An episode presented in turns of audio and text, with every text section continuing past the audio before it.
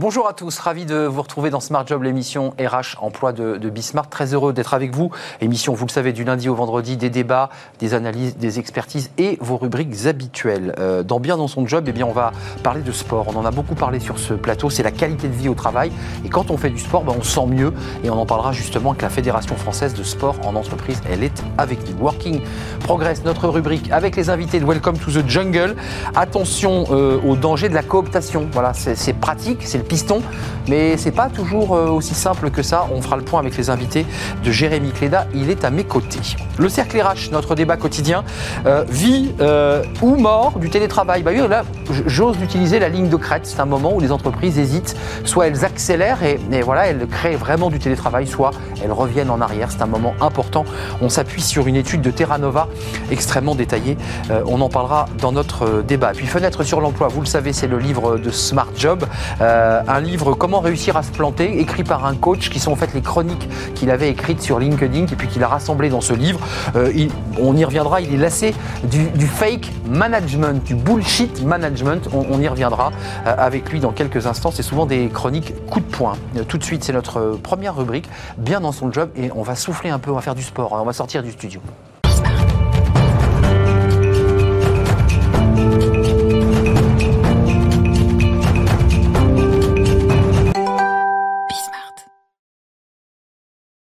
Le sport, c'est utile évidemment, vous le savez, il faut pratiquer une activité physique, d'autant plus utile lorsqu'on est confiné, lorsqu'on est en entreprise, dans des emplois sédentaires. On en parle avec Frédéric Delannoy. Bonjour Frédéric, bonjour. Ravi de vous accueillir, directeur technique de la Fédération française en entreprise, la FFSE. Je vais être très franc avec vous, je suis sportif, je ne savais pas qu'il existait une Fédération française en entreprise, donc je le découvre. C'est très intéressant parce que évidemment la petite phrase classique, le sport c'est la santé. Vous êtes aujourd'hui une fédération qui portait la bonne parole en entreprise, ça c'est la pédagogie, puis on parlera évidemment de la plateforme que vous avez créée, parce que vous avez vu l'intuition de vous dire, aujourd'hui tout passe par le digital et le visio, évidemment on est en confinement.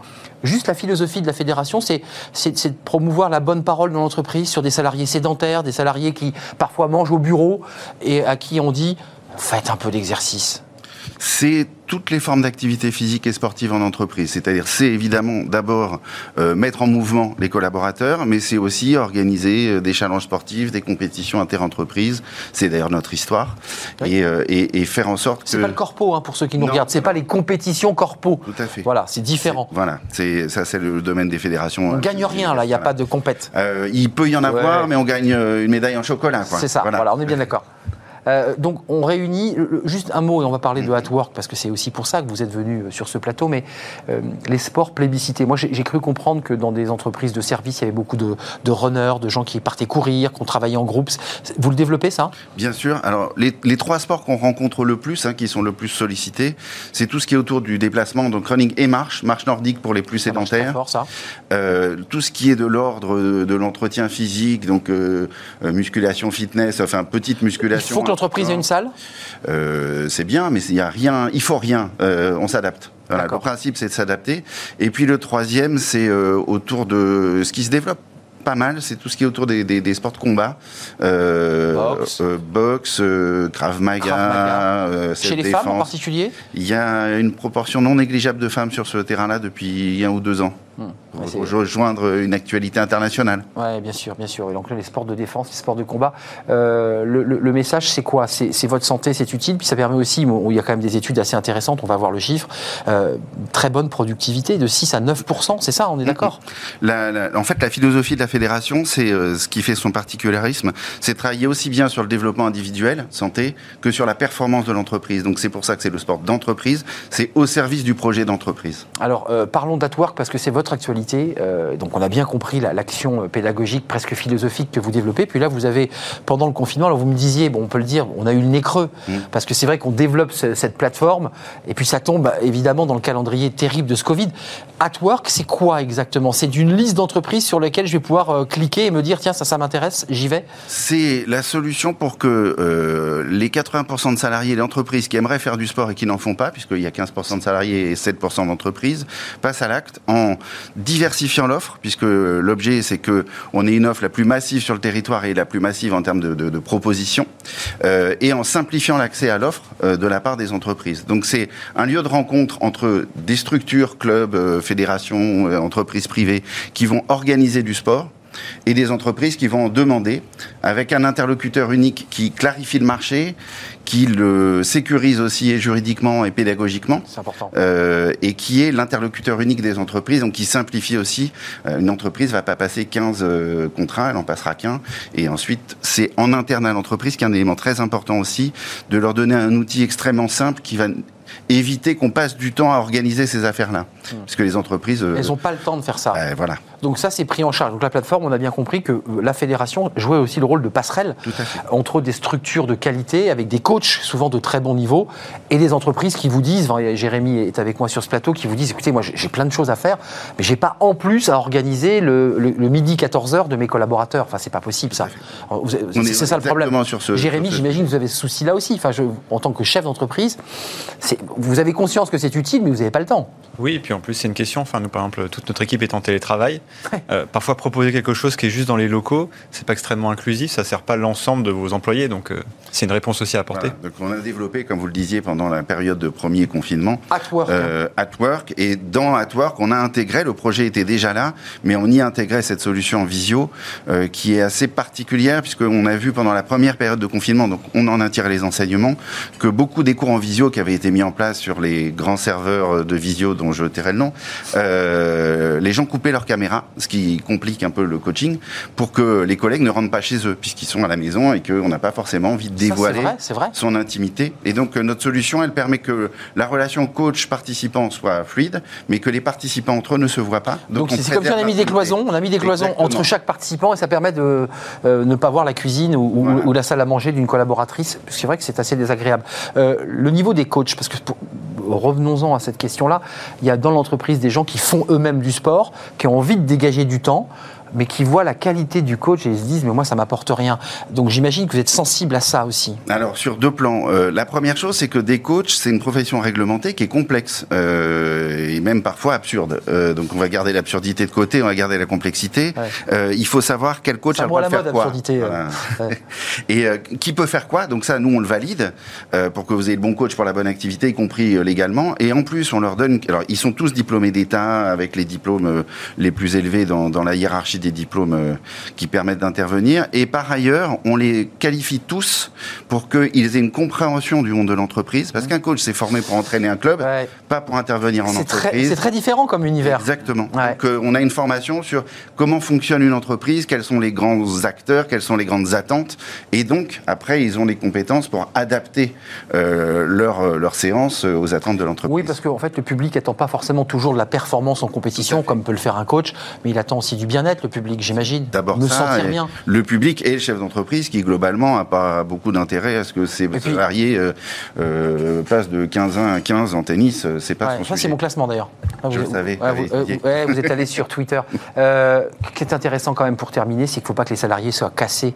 Je le dis bien un peu simplement, après 2 heures de sport, il faut quand même qu'ils puissent ensuite produire.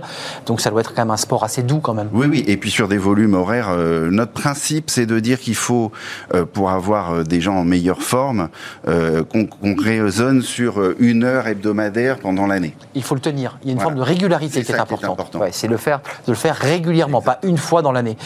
Pour vous contacter, pour aller sur la plateforme, AtWork, ça fonctionne ? Oui, tout à fait. Donc, @work. Non, alors sur Internet, on n'a pas. Donc, c'est atworkbyffse.fr. Oh là là, bye. Alors on a peut-être dû vous mettre le... On essaiera de l'afficher sur notre site internet. Sinon, il y a le site de la fédération, ffse.fr. Et juste avant de nous quitter, vous faites du démarchage, vous allez voir les entreprises, elles viennent à vous. Oui. Ouais. Depuis qu'on a lancé la plateforme, on fait du démarchage et force est de constater que ça fonctionne bien, puisque sur les 100 premières entreprises consultées, on a eu plus de 58 entreprises qui nous ont demandé des compléments d'informations, des présentations, etc. Donc, il y a un besoin. Il y a beaucoup de salariés stressés, il y a beaucoup de salariés qui ont besoin de lâcher les chevaux, comme on dit. Merci Frédéric Delannoy. Je rappelle que le directeur technique, après une très longue carrière d'ailleurs dans tous les métiers du sport et de fédération, Fédération française en entreprise. Allez sur leur site si vous avez besoin de renseignements, de sport en particulier, puis coach de qualité. Merci d'être venu nous rendre visite. La suite de... Et puis peut-être que Jérémy Cléna d'ailleurs prendra votre carte à l'issue, parce que vous avez un chef d'entreprise avec des collaborateurs. Voilà. Le contact a été pris sur le plateau. Working Progress, c'est notre rubrique. Notre rubrique, c'est tout de suite. Restez avec nous. Retrouvez Work in Progress au cœur de Smart Job en partenariat avec Welcome to the Jungle.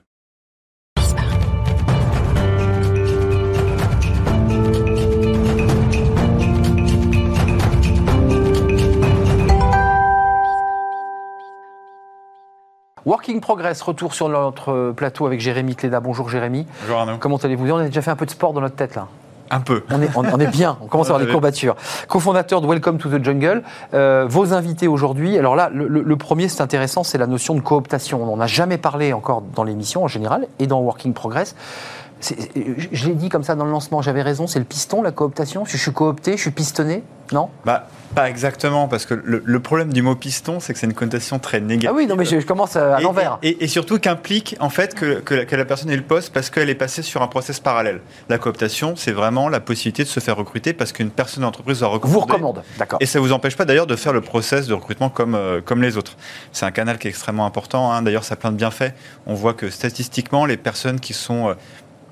pas pistonner mais recommandés et cooptés, ils ont tendance à rester plus longtemps dans l'entreprise, le coût de recrutement global est moins cher, et surtout d'ailleurs même le pourcentage de gens qui vont jusqu'au bout et qui acceptent l'offre est beaucoup plus important. Donc il y a plein de bienfaits, mais il y a aussi un pendant un peu négatif et que certains décrient, c'est le fait, en fait que les gens ont tendance à recruter les mêmes personnes qu'eux, ça crée de l'entre-soi et parfois un peu moins de diversité en entreprise. On va en parler avec Gianne Bacciocchini. Bonjour. Bonjour. Bonjour. Vous êtes la directrice du recrutement de Capgemini France. Vous avez des centaines de recrutements régulièrement à gérer. La cooptation, ça a été un enjeu clé chez Capgemini. Est-ce que vous pouvez nous expliquer déjà comment ça s'est mis en place et comment ça fonctionne ? En fait, c'est un enjeu clé. C'est notre premier canal de recrutement aujourd'hui, avec plus de 30% de nos recrutements qui proviennent de ce canal-là.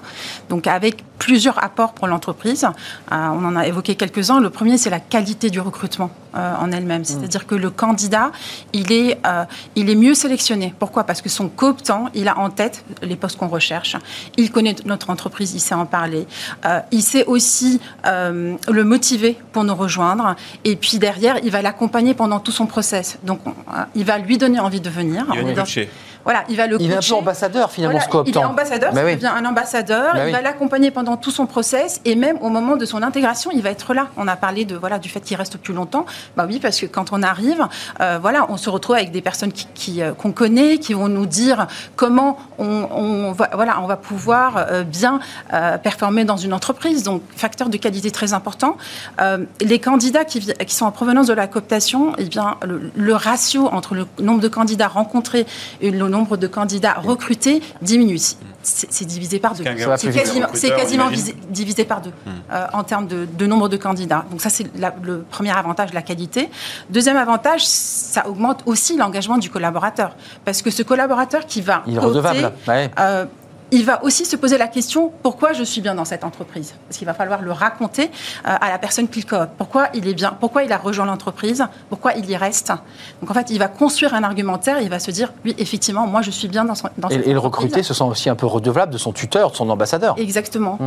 Et derrière, comme on l'a dit, il devient un ambassadeur de l'entreprise et ça améliore la marque employeur au final.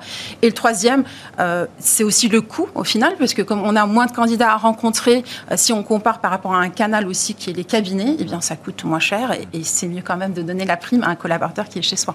Et justement, vous parliez de prime. On a plein d'entreprises. Là, ce taux, en gros, vous avez un tiers des personnes qui sont cooptées. Il y a plein d'entreprises qui rêveraient de ça.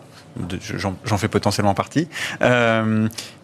C'est très difficile de mettre en place ça parce qu'il y a plein de salariés qui disent « c'est pas mon rôle ». Enfin, mon job, c'est pas de recruter pour l'entreprise. Comment on fait pour les inciter à le faire ? Vous parliez de primes. Est-ce qu'il y a des mécanismes justement qui donnent envie aux gens de s'impliquer davantage ? Il y a plusieurs mécanismes, mais en fait, au début, c'est de l'émotionnel au début. Ouais. Quand on coopte quelqu'un, c'est quelqu'un de son entourage. Ouais, c'est un dîner, c'est de l'informel. Voilà, une connaissance. Eh bien, on va lui proposer un nouvel emploi. On va lui trouver une entreprise qui correspond mieux à ses valeurs. Ça, c'est très important. On lui donner du sens à ce qu'on recherche. Et on va, à la fin, effectivement, pas rendre un service, mais intégrer une personne performante dans l'entreprise. Donc, quel facteur émotionnel, mais qui ne suffit pas, parce que c'est que du one-shot, ça peut être une fois. Après, il faut mettre en place, effectivement, un programme de cooptation, ça doit être dans la culture de l'entreprise. Et il y a plusieurs facteurs clés de succès. Je parlerai de la prime après, mais ce n'est pas ce qu'il y a de plus important. Le premier, il faut que ça soit un process simple et efficace. C'est-à-dire qu'il ne faut pas mettre en place non plus une usine à gaz. Il ne faut pas qu'il y ait plusieurs types de primes selon le profil, qui est éligible, qui n'est pas éligible. Il faut que ça soit simple. Prime unique. Très simple. Quand est-ce que comment je peux coopter? Où est-ce que je peux l'envoyer? Quand est-ce que je touche ma prime?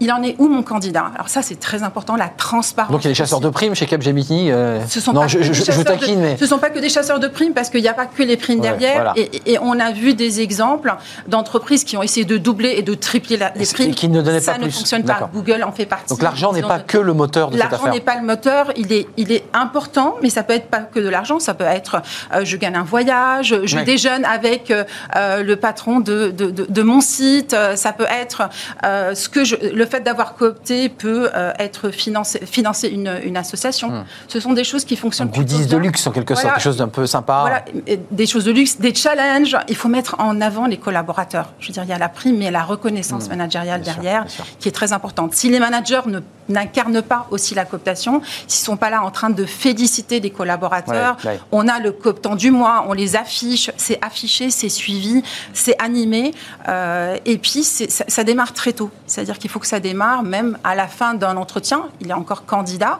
on peut commencer déjà à lui expliquer qu'on a cette culture de cooptation, qu'il faut qu'il commence peut-être à réfléchir, on ne va pas non plus tout de suite avant qu'il arrive à lui demander des noms, quoique il y en a qui le font, mais au moment de son intégration... À peine arrivé, on lui dit, dis donc, ouvre ton carnet.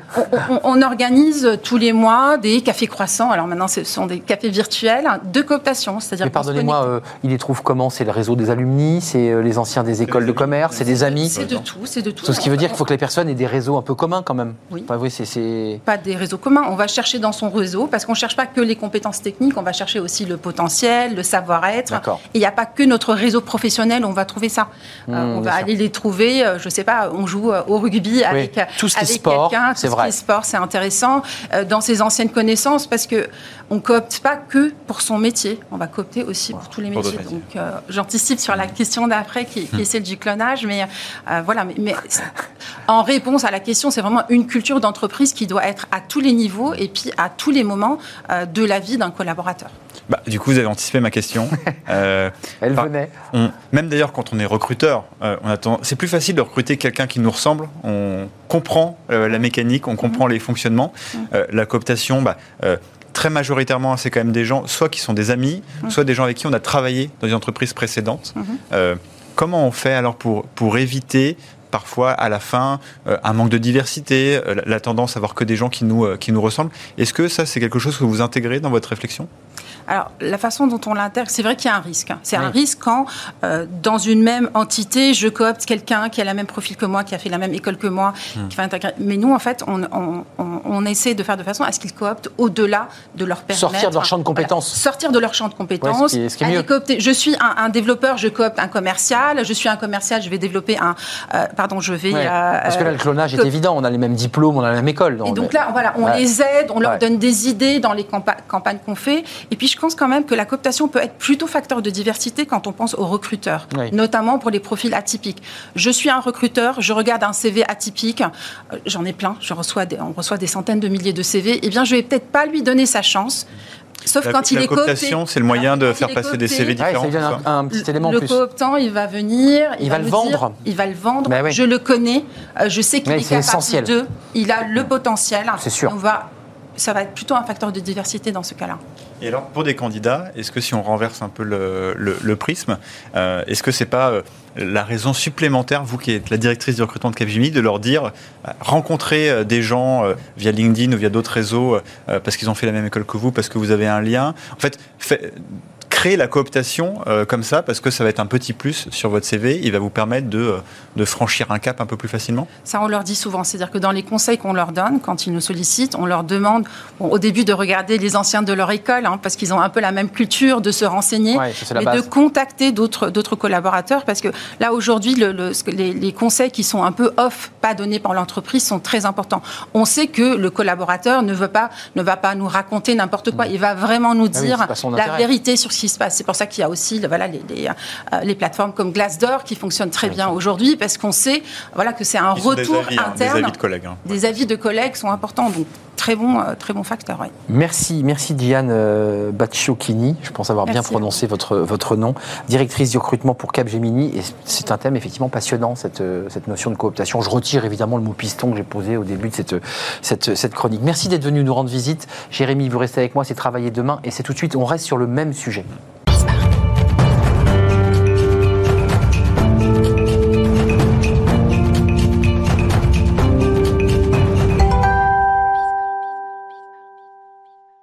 Voilà, Travailler demain avec Jérémy Cléda, toujours on reste sur le même sujet, on était côté entreprise avec Capgemini sur la cooptation, donc côté entreprise, là avec votre invité on s'intéresse, je dirais, à l'autre côté à la rencontre d'une population qui n'est pas cooptée, qui est souvent en très grande difficulté d'ailleurs. Oui, en fait la cooptation ça implique qu'il y ait des gens qui ont un réseau et ils font profiter à ce réseau d'opportunités d'embauche. Parfois, en fait, le réseau n'en a pas. Donc, comment on fait dans ces cas-là ?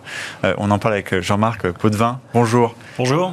Vous êtes le fondateur de l'association Entourage.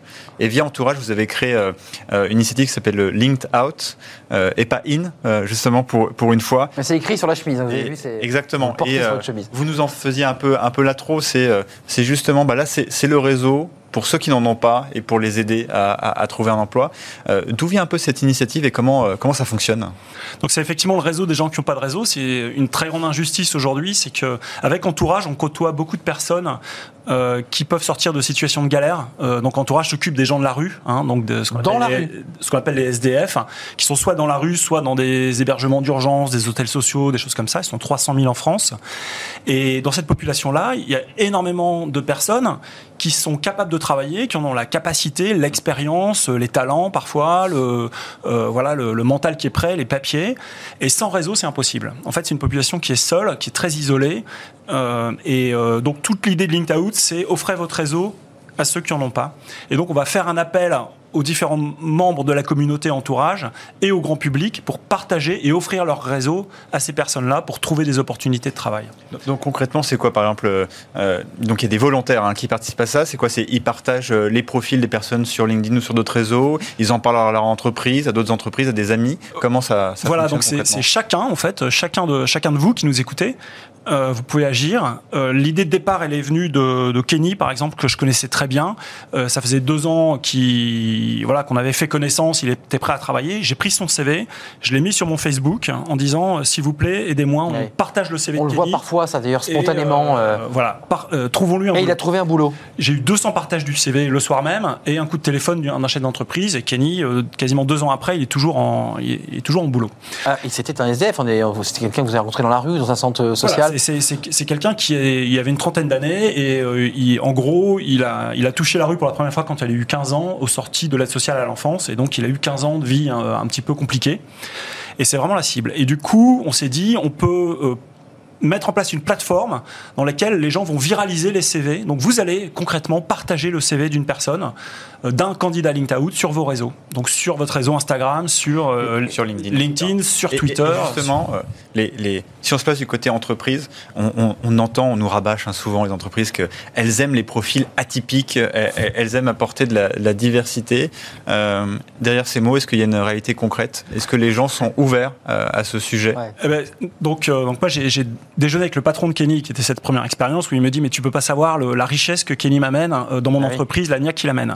Là, on a eu récemment Green Factory qui vient de recruter Mia, par exemple, et on a eu une interview absolument incroyable du patron des opérations qui dit mais la richesse de valeur que Mia a amenée dans les équipes de Green Factory, parce que ce sont des gens aussi qui ont des parcours de vie différents et qui donc peuvent amener des choses avec une vision du monde peut-être un peu différente, et c'est très riche pour les entreprises, et souvent ça crée une dynamique collective dans l'entreprise, d'autant que les autres collaborateurs se disent mais mon entreprise elle a un impact social, et donc je comprends le sens collectif. Elle a des valeurs, elle a des valeurs. Voilà.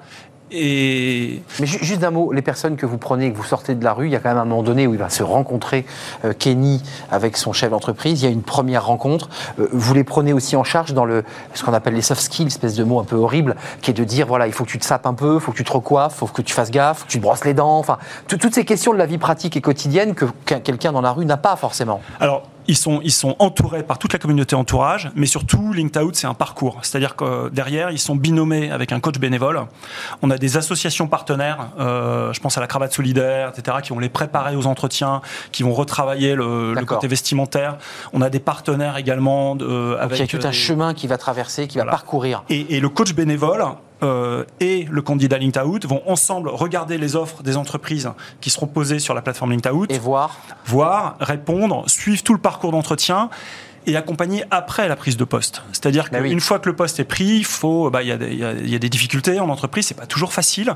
Et donc le coach bénévole va continuer d'accompagner le candidat pendant...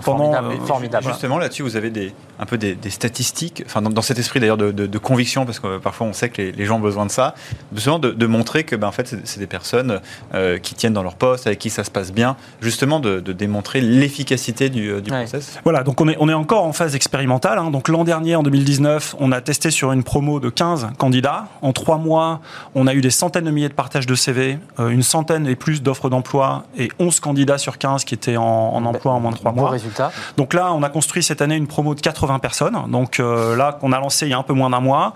On en a déjà aujourd'hui 9 en emploi, 15 qui sont en train de passer des entretiens. Et l'objectif, c'est de faire en sorte que l'ensemble... C'est plutôt bien vu le contexte. Hein. Bah ouais.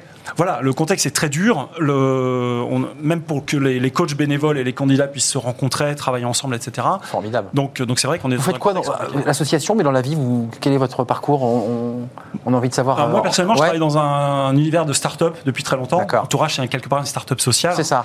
Et je travaille chez Kappa, dans l'emploi d'ailleurs. Kappa, c'est une start-up qui fait de l'intérim digital. D'accord. Donc, c'est des sujets que vous connaissez bien par ailleurs. Que vous maîtrisez très bien. Merci Jean-Marc Potvin, association Entourage, LinkedOut. Ça, c'est la plateforme. Et puis Entourage, c'est l'association.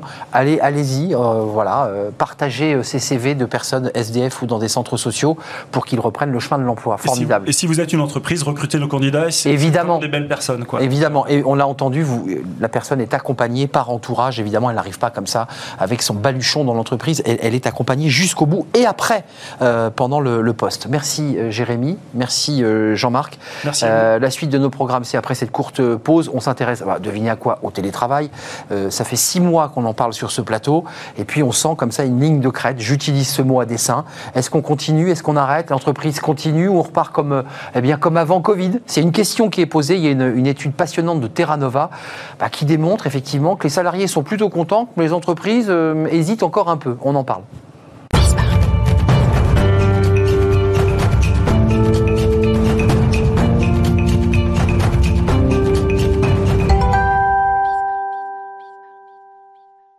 Notre débat quotidien, le cercle RH, vous connaissez notre rendez-vous. On va parler du télétravail. Bah oui, tiens, c'est très original le télétravail. On n'en parle quasiment pas depuis 3 mois. Avec une question qui va être posée évidemment à mes invités. Stop ou encore? On avance ou on recule? Ou en tout cas, on revient comme au bon vieux temps d'avant Covid. Il y a un vrai débat parce qu'il y a eu le coup de poing du ministre qui a dit il faut que les entreprises jouent le jeu, qu'elles jouent le jeu du télétravail.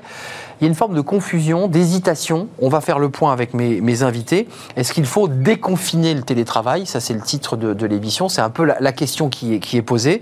Diane de Perrois, merci de revenir sur le plateau de Smart Job. DRH AXA France, vous étiez venu dans le grand entretien. Et vous l'aviez d'abord dit sur ce plateau, vous n'avez pas attendu la crise pour vous mettre au télétravail. C'est quelque chose qui était dans les mœurs de l'entreprise. Ce n'est pas le cas partout. Je précise que vous êtes aussi membre du MEDEF. Vous êtes une des responsables du MEDEF. Merci d'être là. Martin Richer, merci. J'évoquais cette étude Terra Nova, qui est un think tank de réflexion, et vous avez écrit une étude passionnante qui tord le cou à pas mal de petites choses sur le télétravail, de ce qu'on peut lire et entendre. On va y revenir dans quelques instants. L'étude est sortie en novembre dernier, donc elle est toute fraîche, toute chaude. C'est évidemment la question du déconfinement, du télétravail. On va faire le point, il y a plein de chiffres. Et puis Benoît Serre est à mes côtés. Bonjour. Benoît, plaisir de vous retrouver. Vice-président de la ANDRH et senior partner au Boston Consulting Group. J'indique pour ceux qui aiment lire, et on est très nombreux à aimer lire, cet article dans Carrière et entreprise. Entreprise et carrière. Entreprise et carrière. Vous avez remarqué que chaque fois que je lance cet article, j'inverse le titre. Entreprise et carrière. Et d'ailleurs, le papier que vous signez, qui est très intéressant, fait écho d'ailleurs à la question des compétences, à la manière dont on doit repenser le système. Je donne la parole quand même à celui qui est à l'origine de cette étude, parce que pour le coup, c'est aussi pour ça qu'on fait cette émission. Terra Nova sort l'étude. Il y a plein de choses intéressantes. Ça commence par l'État et les entreprises n'ont pas su tirer les enseignements du premier confinement, dites-vous, pour installer des conditions de travail à distance serein et efficace. Et nous en payons le prix aujourd'hui. Le second confinement se heurte à une mobilité des Français qui reste élevée. Quand vous dites mobilité, quand j'ai lu l'article, je me dis mobilité, c'est-à-dire qu'ils sont partis vivre dans le Gers. Non, pas du tout. C'est mobilité dans les transports, en voiture, à la RATP. Vous avez des chiffres comparés. On était 2% à bouger dans le métro, je crois, en mars-avril. Là, on est reparti. Qu'est-ce qui se passe ? Ils n'en veulent pas, les entreprises, du télétravail ? Alors, il y a des réticences fortes qui sont liées, à notre sens, à deux facteurs. D'une part, le retard de la France vis-à-vis de l'installation de technologies qui permettent la mise à disposition, non pas simplement d'un travail à distance, mais d'un travail dématérialisé. Et puis, deuxième facteur, la culture française très présentielle, très ancrée dans le bon vieux taylorisme, où les managers, comme me disait l'un d'entre eux il y a encore quelques jours chez un de mes clients, me disent « Moi, je veux avoir mes gens à portée d'engueulade. » Mes gens. Mes gens. Et à portée d'engueulade. Il y a un petit rapport Châtelain, là, à mes gens. Voilà. Bon, alors, je ne dis pas que toutes les entreprises sont à ce niveau. On a fait des progrès. Quand vous disiez tout à l'heure que la ministre du Travail a mis Elisabeth un coup de poing, c'est pas un coup de poing, c'est à peine une pitchonnette, c'est presque rien. Si elle a tapé fort au début, non. Puis après elle s'est adoucie. Non, pas du tout. Elle n'a pas tapé fort, elle a toujours considéré que c'était aux entreprises de définir quels étaient les postes télétravaillables, comme on dit. Bon, alors évidemment, si on laisse la responsabilité aux seules entreprises, parce que bien entendu, les syndicats n'ont pas leur mot à dire, parce que bien sûr, on élit des représentants du personnel, mais enfin, ils n'y connaissent rien au travail, donc on laisse les entreprises seules responsables de définir quels sont les postes télétravaillables, il n'y en a pas beaucoup. Ouais. Comme on a découvert, sur le plateau. C'est étonnant quand même, lors du premier confinement, on était à 3% de télétravail. C'est vrai, et brutalement, on est passé à 25. Donc, il y a plein de postes qui n'étaient pas télétravaillables du point de vue des entreprises, qui le sont brutalement et miraculeusement devenus. Donc, ça peut marcher. On doit faire maintenant le même effort avec un dialogue social qui fonctionne, et il peut fonctionner. On a vu l'accord national interprofessionnel qui non contraignant, un guide, hein. non contraignant, d'accord. Mais qui donne une table des matières, des points qu'il faut aborder. Enfin, vous lancez le débat sur plein de thèmes, et chacun va débattre. La question du dialogue social, la façon dont on va évoluer.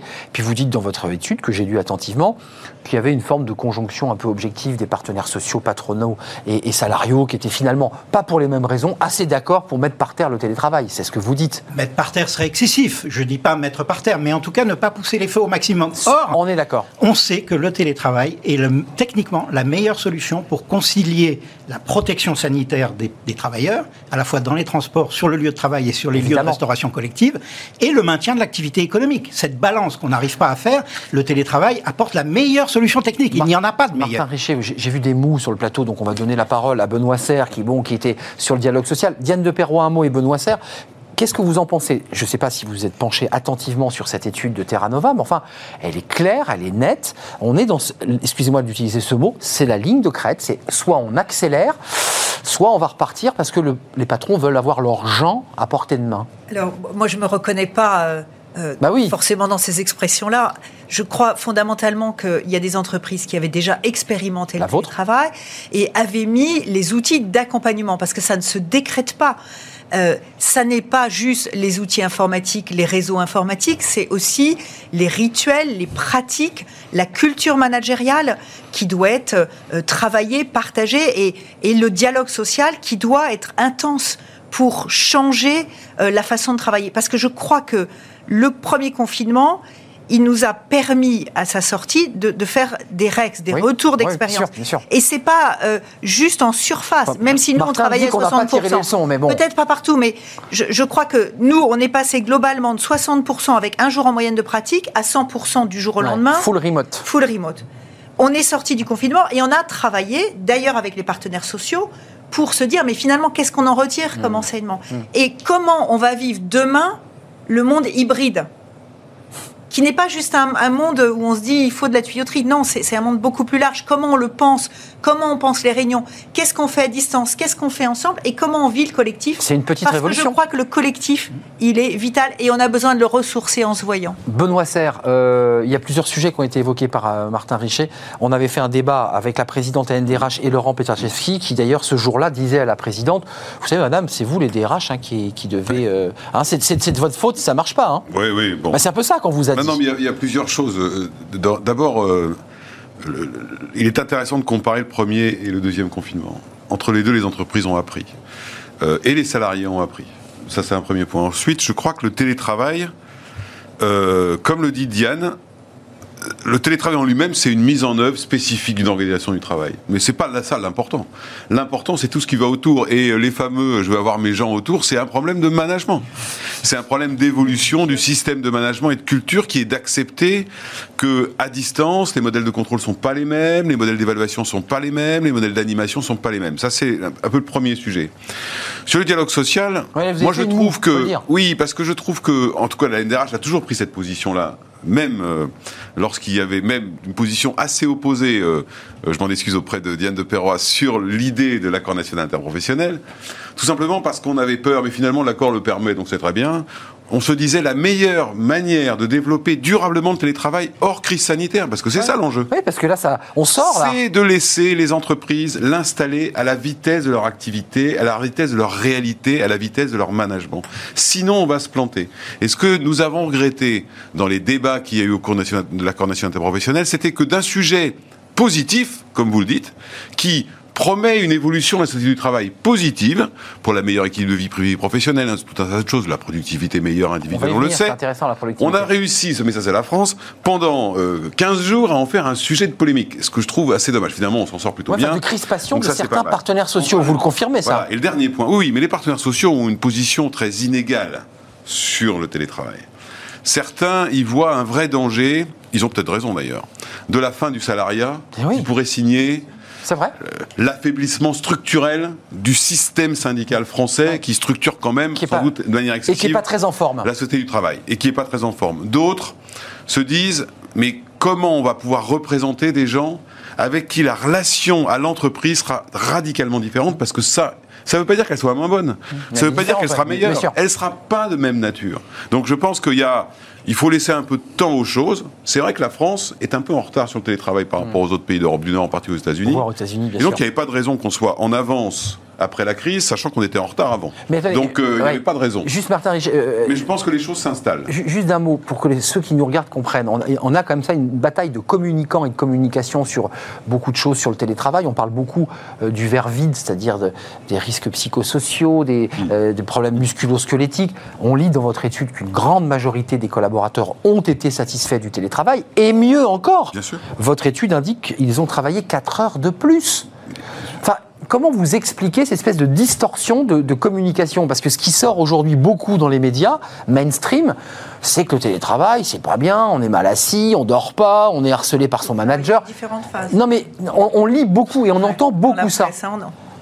Non, il y a les deux. Il faut un équilibre en toute chose. Oui, mais je sais pas, il y a quelque chose de... On a appris du premier confinement, le deuxième ne se déroule pas exactement de la même façon, parce que les conditions sont différentes. C'est vrai. D'abord, il a été annoncé, je crois que les gens ne s'y attendaient pas. On s'est remis en œuvre pour faire en sorte que les collaborateurs repartent à 100% en télétravail. Mais le vécu n'est pas le même. Maintenant, l'accompagnement, il est encore davantage renforcé. Parce qu'on le voit... Expérience du premier, enseignement du premier. Et je pense aussi qu'on s'est perfectionné. C'est-à-dire qu'on voit mieux ce qui manque quand on est à distance. C'est-à-dire cet informel... qui est si précieux et qu'on a créé ensemble, parce que rappelez-vous, je parle des bureaux, mais rappelez-vous, il y a quelques années, depuis une dizaine d'années, on a ouvert les bureaux. Ah, les fameux pouvoir, open space. Hein, on est passé des bureaux fermés aux bureaux ouverts. On ne peut pas se contenter de dire ça. On est dans une crise pandémique, il y a des morts, ça n'est pas normal. Dont on sort, vous avez vu, on nous parle du vaccin, ça y est. Je suis en train de me projeter dans le monde de demain. Vague, ouais. Hein. Bien sûr. Donc il faut être prêt, il faut faire un peu de prévention. C'est pas normal qu'aujourd'hui, on ait 2 fois moins de télétravailleurs que ça n'était le cas en mars. J'ai votre chiffre, 5 millions de Français ont télétravaillé dans le premier, 1,8 selon les chiffres de la Dares ont télétravaillé dans le deuxième. Je pense qu'il y a une autre raison structurelle à cet écart. Lorsque le confinement de mars est tombé, les entreprises, moi je les ai vues, hein, ont dit « Ok, c'est un truc qui va durer 2 mois, donc on va attendre le dos et on va y aller comme ça. » En octobre, elles ont compris que ça durerait beaucoup plus que 2 mois. Et donc, elles avaient un enjeu d'activité. Et donc, il fallait conserver une activité avec un télétravail adapté à leur réalité, tout simplement. Vous savez, moi, je pense que le télétravail, c'est comme le poison, hein. Tout est dans la dose. Donc, ça veut dire que c'est pour ça que la différence, elle est là. On est d'accord là-dessus. Essentiellement là. Et je crois que ce qui est intéressant, si on veut que le télétravail s'installe durablement, ce qu'on est plusieurs à souhaiter, il faut le penser sur le temps long. Parce qu'on ne modifie pas une culture managériale ou une organisation d'entreprise d'un claquement de doigts sans prendre à risque l'entreprise. Donc on a la crise sanitaire qu'on connaît, vous l'évoquez, mais je pense que c'est intéressant de se dire, si le télétravail devient un mode de travail alternatif en France, alors il faut le penser sur le temps long dans les organisations. Bien, bien sûr, Martin on est Richer. Tous d'accord pour dire qu'il faut éviter le télétravail 5 jours sur 5. Oui, ça va. Quoique, pour une durée d'une crise pandémique, ça peut se soutenir. Mais en dehors de ça, donc effectivement, moi je suis d'accord, il faut travailler sur les interactions entre le présentiel et le distanciel. Il faut pousser les feux sur les solutions technologiques qui sont sous-utilisées en France parce que, attendez, il y a un truc qui n'est pas tout à fait normal. C'est que quand vous comparez la France à d'autres pays, aujourd'hui, en pleine crise sanitaire, alors qu'on est un des pays les plus touchés quand même, eh bien, le télétravail est moins important en proportion en France qu'il ne l'est dans les pays anglo-saxons. Ça ne surprend personne. En Hollande, ça ne surprend personne. Mais même en Italie et en Espagne. Est-ce que vous trouvez donc les cultures latines, où là aussi on veut avoir ces gens à portée d'engueulade, eh bien eux ont fait plus d'efforts. Alors peut-être parce qu'ils ont été plus touchés par la maladie que nous. Mais il faut se poser la question de la culture managériale, du retard technologique, qui sont les 2 facteurs essentiels. Voilà. Et tout l'investissement d'accompagnement du changement, je pense qui est très important parce qu'on voit que quand on bascule... Diane de Perrois, vous êtes dedans là. On est pleinement dedans parce que quand on bascule dans le mode télétravail, il faut préparer le fonctionnement du travail au quotidien. Bien sûr. Et donc... les pratiques managériales, mais aussi les pratiques des collaborateurs. Et on a beaucoup à investir sur ces changements culturels et puis sur les accompagnements autour des risques de RPS, des risques d'isolement ou des risques de suractivité, puisque les risques de décrochage peuvent être de différentes natures. Donc ça ne se décrète pas, ça s'accompagne. Et il faut beaucoup de travail collaboratif et une grande adhésion des collaborateurs et des managers pour que ça avance. L'État, parce qu'il a un rôle à jouer, vous le citez, l'État, le Conseil d'État dit, finalement, il accompagne un peu le fait de ne pas mettre le paquet, puisque le 19 octobre, il parle simplement d'un ensemble de recommandations qui sont imposées aux entreprises qui rushing. Il aurait pu aller plus loin. Il aurait pu dire, aujourd'hui, l'État aurait pu le dire, le télétravail doit être obligatoire dans l'ensemble des entreprises de services. Or, évidemment, travail posté et relations clientèle obligatoires. Pourquoi n'est-il pas allé jusque-là ? Certains pays sont allés plus loin. Le Portugal, c'est direct. A sorti un décret qui oblige le télétravail dans tous les cas. Le secret des délibérations du Conseil d'État. Simplement, c'était très attendu. Moi, personne n'a été surpris par cette décision du Conseil d'État. Non, bien sûr. La législation française ne permet pas à l'État de s'immiscer dans le fonctionnement des entreprises. Et je dirais, fort heureusement. Pour fermer les librairies, ça, il n'y a pas de problème. Pour fermer les librairies et les petits commerces, là, l'État peut s'en mêler et prendre des décisions. Mais par contre, pousser les feux sur le télétravail, là, il ne faut pas. D'abord, ils ont plutôt poussé les feux sur le télétravail. Il n'y a aucune logique. Ce que je veux dire par là, c'est que le Conseil d'État a pris sa décision. La ministre, effectivement, pendant quelques jours, a réuni un ensemble de DRH dont vous avez fait partie. Entre généralisé et recommandé. N'oubliez pas que le président de la République, lors de sa première déclaration en septembre, avait dit le télétravail n'est pas la panacée. Il est recommandé. On a changé de. Donc c'est vrai que peut-être que par rapport à d'autres pays que vous avez cités, la position de l'État n'était pas d'une clarté absolue. Elle est molle. Et puis après. C'est ce que je vais reprendre. Et puis après, je crois aussi qu'il y avait un autre élément qui a joué, c'était que les entreprises, au-delà de s'inscrire dans le temps long sur cette réorganisation du travail, leur situation n'était pas la même qu'en mars. En mars, elle sortait de 2 années de croissance, une situation économique plutôt favorable, des projets en cours. Le danger économique était là. En octobre, le danger économique, et on le voit malheureusement, ce qui est en train de se passer. Donc, je crois qu'il ne faut pas forcément, et puis je ne suis pas de nature, enfin à la NRH, on dit plutôt laisser les entreprises trouver, plutôt qu'avoir des normes colbertistes qui vont tomber du haut. Vous avez cité les librairies, c'est l'archétype de la norme colbertiste absurde. D'accord. Absurde, d'où la polémique. Mais là, l'État s'en mêle. Le Conseil d'État n'a pas fait d'objection. Ah oui, mais ça, le Conseil d'État, je laisse à ses responsabilités. Mais c'est étonnant, hein, quand on s'attaque aux petits, là, il n'y a pas de problème. Par contre, les grandes entreprises, on réunit des cercles de réflexion et on décide de ne rien faire. Il y avait un sujet d'inquiétude légitime sur l'emploi et la non-création d'emploi. Le sujet, il est là. Il nous reste peu de temps. On revient en arrière, Martin Richer. Est-ce que vous avez le sentiment qu'on est dans un reflux, ou est-ce que, je dirais, la puissance, la machine, la société pousse tellement fort qu'on ne peut plus revenir en arrière? Quel est votre sentiment? Parce que votre rapport montre que l'État est un peu mou, qu'on hésite, qu'on a plus travaillé que télétravaillé au 2e confinement, qui laisse penser qu'on n'est pas sur la bonne pente. Non, on ne reviendra sûrement pas à l'avant-confinement. Ça, c'est clair. Mais par contre, on a reflué par rapport au premier confinement. C'est ça le problème aujourd'hui, en période pandémique. Après, si on se place en période normale, hors crise, il faut arriver à mettre en place les conditions de ce que j'appelle... un travail à distance socialement responsable, donc qui répond à un certain nombre de conditions, qui sont d'ailleurs assez bien traitées dans l'accord national interprofessionnel. C'est pour ça que moi, je refuse de dire que c'est un accord pour rien. Je pense au contraire, même s'il n'impose pas. Il y a des accords comme ça. Il y a eu celui de juin 2013 sur la qualité de vie au travail et l'égalité professionnelle, qui n'imposait quasiment rien, mais qui a changé la culture, qui a changé les... Qui donne un cadre, un peu une philosophie. Cet accord, il est dans cette famille. Donc si on arrive à progresser, et je pense qu'on le peut, mais on le peut par le dialogue social, en mettant tout le monde dans la même barque, et en arrêtant ce genre d'argument, seules les entreprises, seuls les dirigeants peuvent définir quelles sont les tâches télétravaillables. Parce que c'est ça la clé. Si on veut avancer... C'est important que le patron puisse dire ça, c'est télétravaillable. Oui, mais pas tout seul. D'accord. Pas tout seul. Avec les salariés. Voilà. Et d'ailleurs, l'accord interprofessionnel a avancé là-dessus, puisqu'il dit qu'il doit y avoir du dialogue social et un avis... Une information consultation du comité économique et social. L'accord, il donne un référentiel. Ce qui est important, c'est que dans chaque entreprise... on s'empare de ce sujet, mais je crois que fondamentalement, la tendance, elle est lancée. C'est une tendance de fond, elle ne va pas se réaliser en 5 minutes. Vous aiguillane, les syndicats, vous aiguillane, Diane de Perrois. Mais on est dans un dialogue social régulier et on échange avec eux sur comment on fait.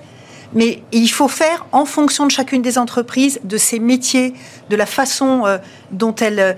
Là où elle en est, c'est tellement un changement culturel. Et il faut accompagner, mais il y a 3. Il y a le dialogue social, il y a... le changement culturel et le concevoir avec les managers et embarquer les collaborateurs et former avec beaucoup d'investissements lorsqu'ils n'ont pas été faits sur la dimension informatique qui vient aussi et former à l'usage des outils. Mais je ne terminerai pas. Il faut des rituels et des pratiques. On ne peut pas tout faire à distance. On a besoin d'un collectif, on a besoin d'un informel, on a besoin des relations humaines physiques. Parce que ça atomise l'entreprise. Un équilibre. Là. C'est très important.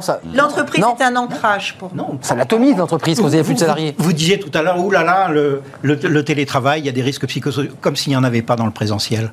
Donc, où est l'étude qui montrerait qu'il y a plus de risques psychosociaux? C'est vrai. Bon, non, mais c'est une manière de montrer que la communication insistait trop sur ce qui ne marchait pas. C'est ce que je voulais montrer. D'accord, alors là, on est entièrement d'accord. Voilà, c'était cette idée-là.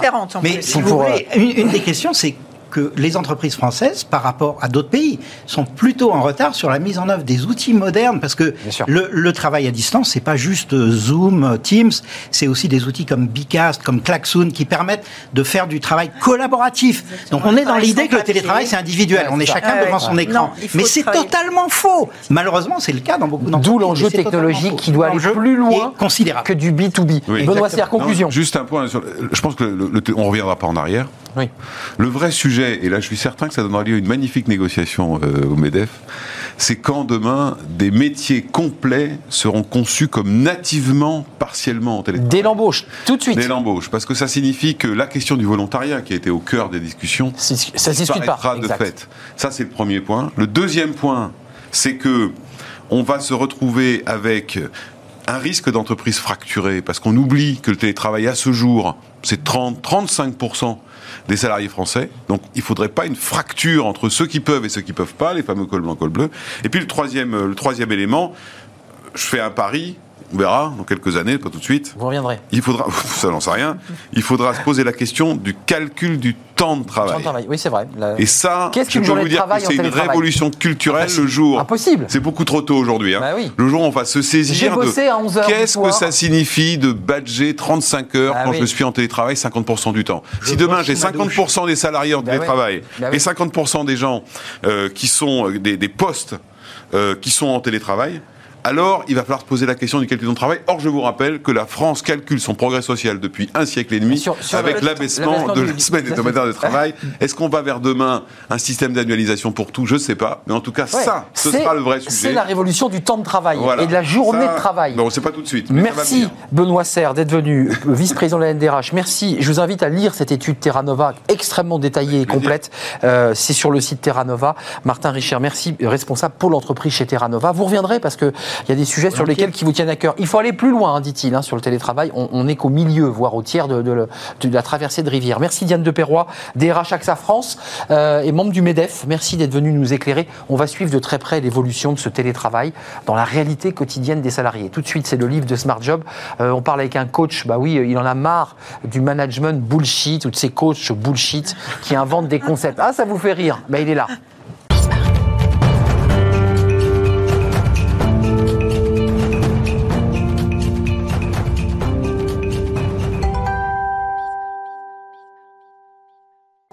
Le livre de Smart Job avec l'auteur, je vous le présentais, il est coach et qui nous sort son livre. Alors c'est un résumé, enfin c'est une compilation de ses papiers, de ses éditos, voire même de ses coups de gueule, parce qu'il y a des papiers qui sont un peu incroyables à lire. Arnaud Tonnelé, merci d'être avec nous. Merci à vous. Comment réussir à se planter plus vite et plus efficacement ? Déjà, bon, on comprend à peu près l'esprit. Il y a toute une réflexion que vous menez.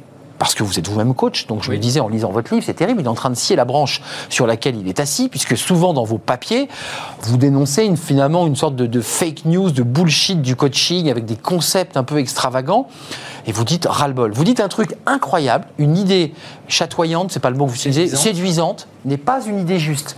Et pourtant, très souvent dans l'entreprise, puisque vous êtes coach, on se rue tous sur l'idée séduisante. Bien sûr.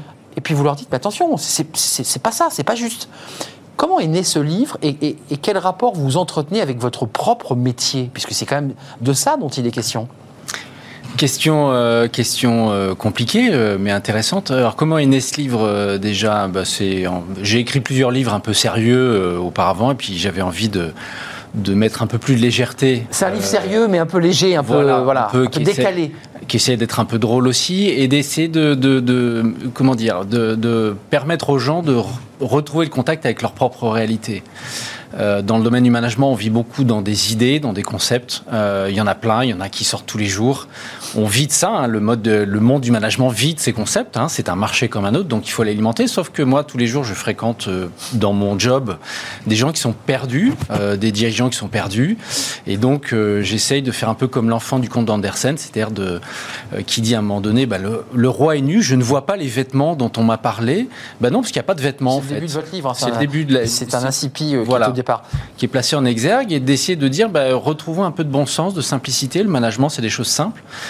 Ça fait des milliers d'années qu'on manage des gens. Donc, c'est intéressant parce qu'à l'aune de ce qui sont des petites chroniques, souvent bien écrites, bien léchées, drôles parfois, on se dit mais finalement il y a une forme de fonctionnement du paysan gersois. C'est-à-dire qu'il ne cherche pas à avoir un iPhone pour voir la météo, en fait il regarde le ciel. Quoi.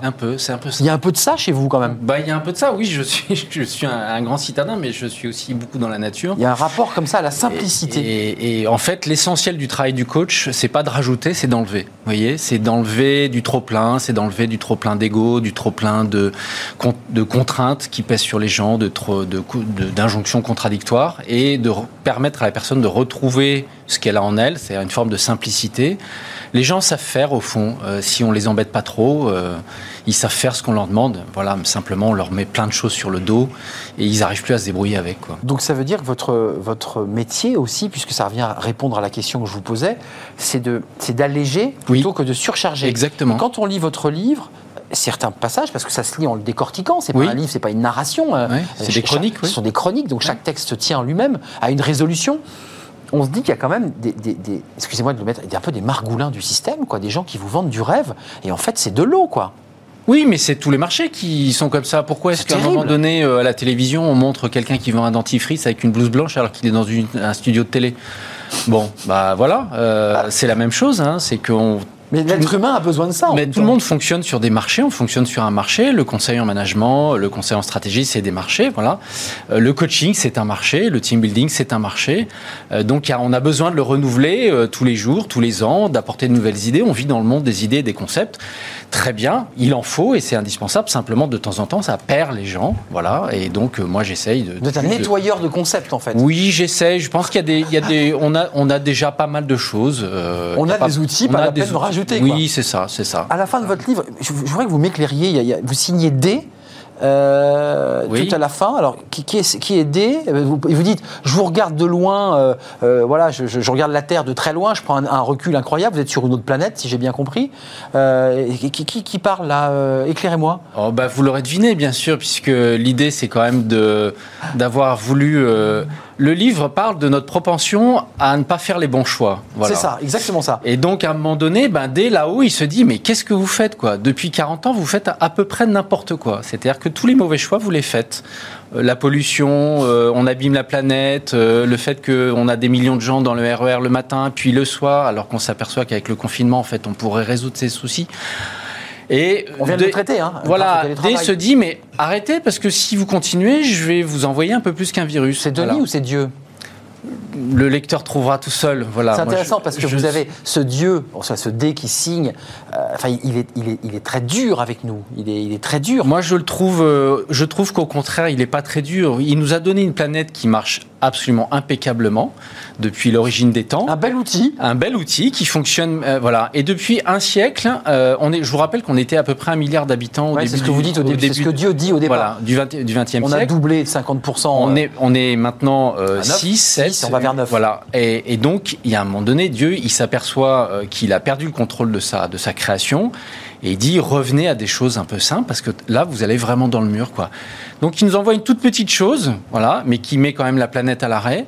Il dit, prenez les bonnes décisions, parce qu'autrement, je vous enverrai probablement un peu plus. Voilà, c'est ça qu'il nous dit dans cette petite lettre. C'est la fin du livre, hein, je précise. J'ai spoilé, j'aurais pas dû le faire. Ouais. Vous êtes un coach heureux avant de nous quitter, parce que vous remettez tellement en question les concepts, en mettant un peu tout sur la table et en jetant, ouais, finalement à la poubelle pas mal de choses. Vous êtes heureux, vous, là, dans ce monde ? Alors, les jours où j'ai bien dormi, je suis très heureux, oui, parce que c'est un métier qui est absolument magnifique. Ça consiste à un coach et quelqu'un qui... C'est un médecin des entreprises, hein, voilà. Donc, voilà, moi, j'ai beaucoup de plaisir. Les jours où j'ai moins bien dormi, je me dis, mais c'est un peu vider l'océan à coups de petite cuillère. Donc, il faut se lever de bon matin avec le moral au beau fixe. Mais c'est un beau métier, oui. Si vous voulez vous détendre, parce que c'est un livre qui n'est pas prise de tête. On a beaucoup de livres un peu sérieux. C'est pas un livre sérieux, c'est un livre qui prend beaucoup de recul. Vous avez remarqué qu'on parle de D à la fin du livre, on quand même, voilà, il y a beaucoup d'écriture, de recul et aussi de compétences, parce qu'il y a quand même pas mal de références à des chercheurs américains, Palo Alto, j'en passe, et des meilleurs. Lisez Comment réussir à se planter plus vite et plus efficacement. Voilà, c'est un homme qui a du recul, Arnaud, et bah, qui l'a mis dans son livre. C'est sorti chez Erol et vous êtes coach chez Kea Partners. Merci Arnaud de nous avoir éveillés. Nettoyez-vous, libérez-vous, soyez cool. Merci à toute l'équipe qui m'aide à préparer l'émission. Merci à vous Arnaud d'avoir terminé l'émission avec moi. Merci à vous qui nous regardez pour votre fidélité. Puis merci aux équipes techniques, Fanny Gressmer et je n'oublie pas Kylian Soula à la réalisation et puis au son, bien entendu, car bien, sinon on ne pourrait pas entendre notre émission. Je vous retrouve demain pour de nouvelles aventures à la rencontre de nouveaux invités. D'ici là, portez-vous bien. Bye bye. Merci à vous.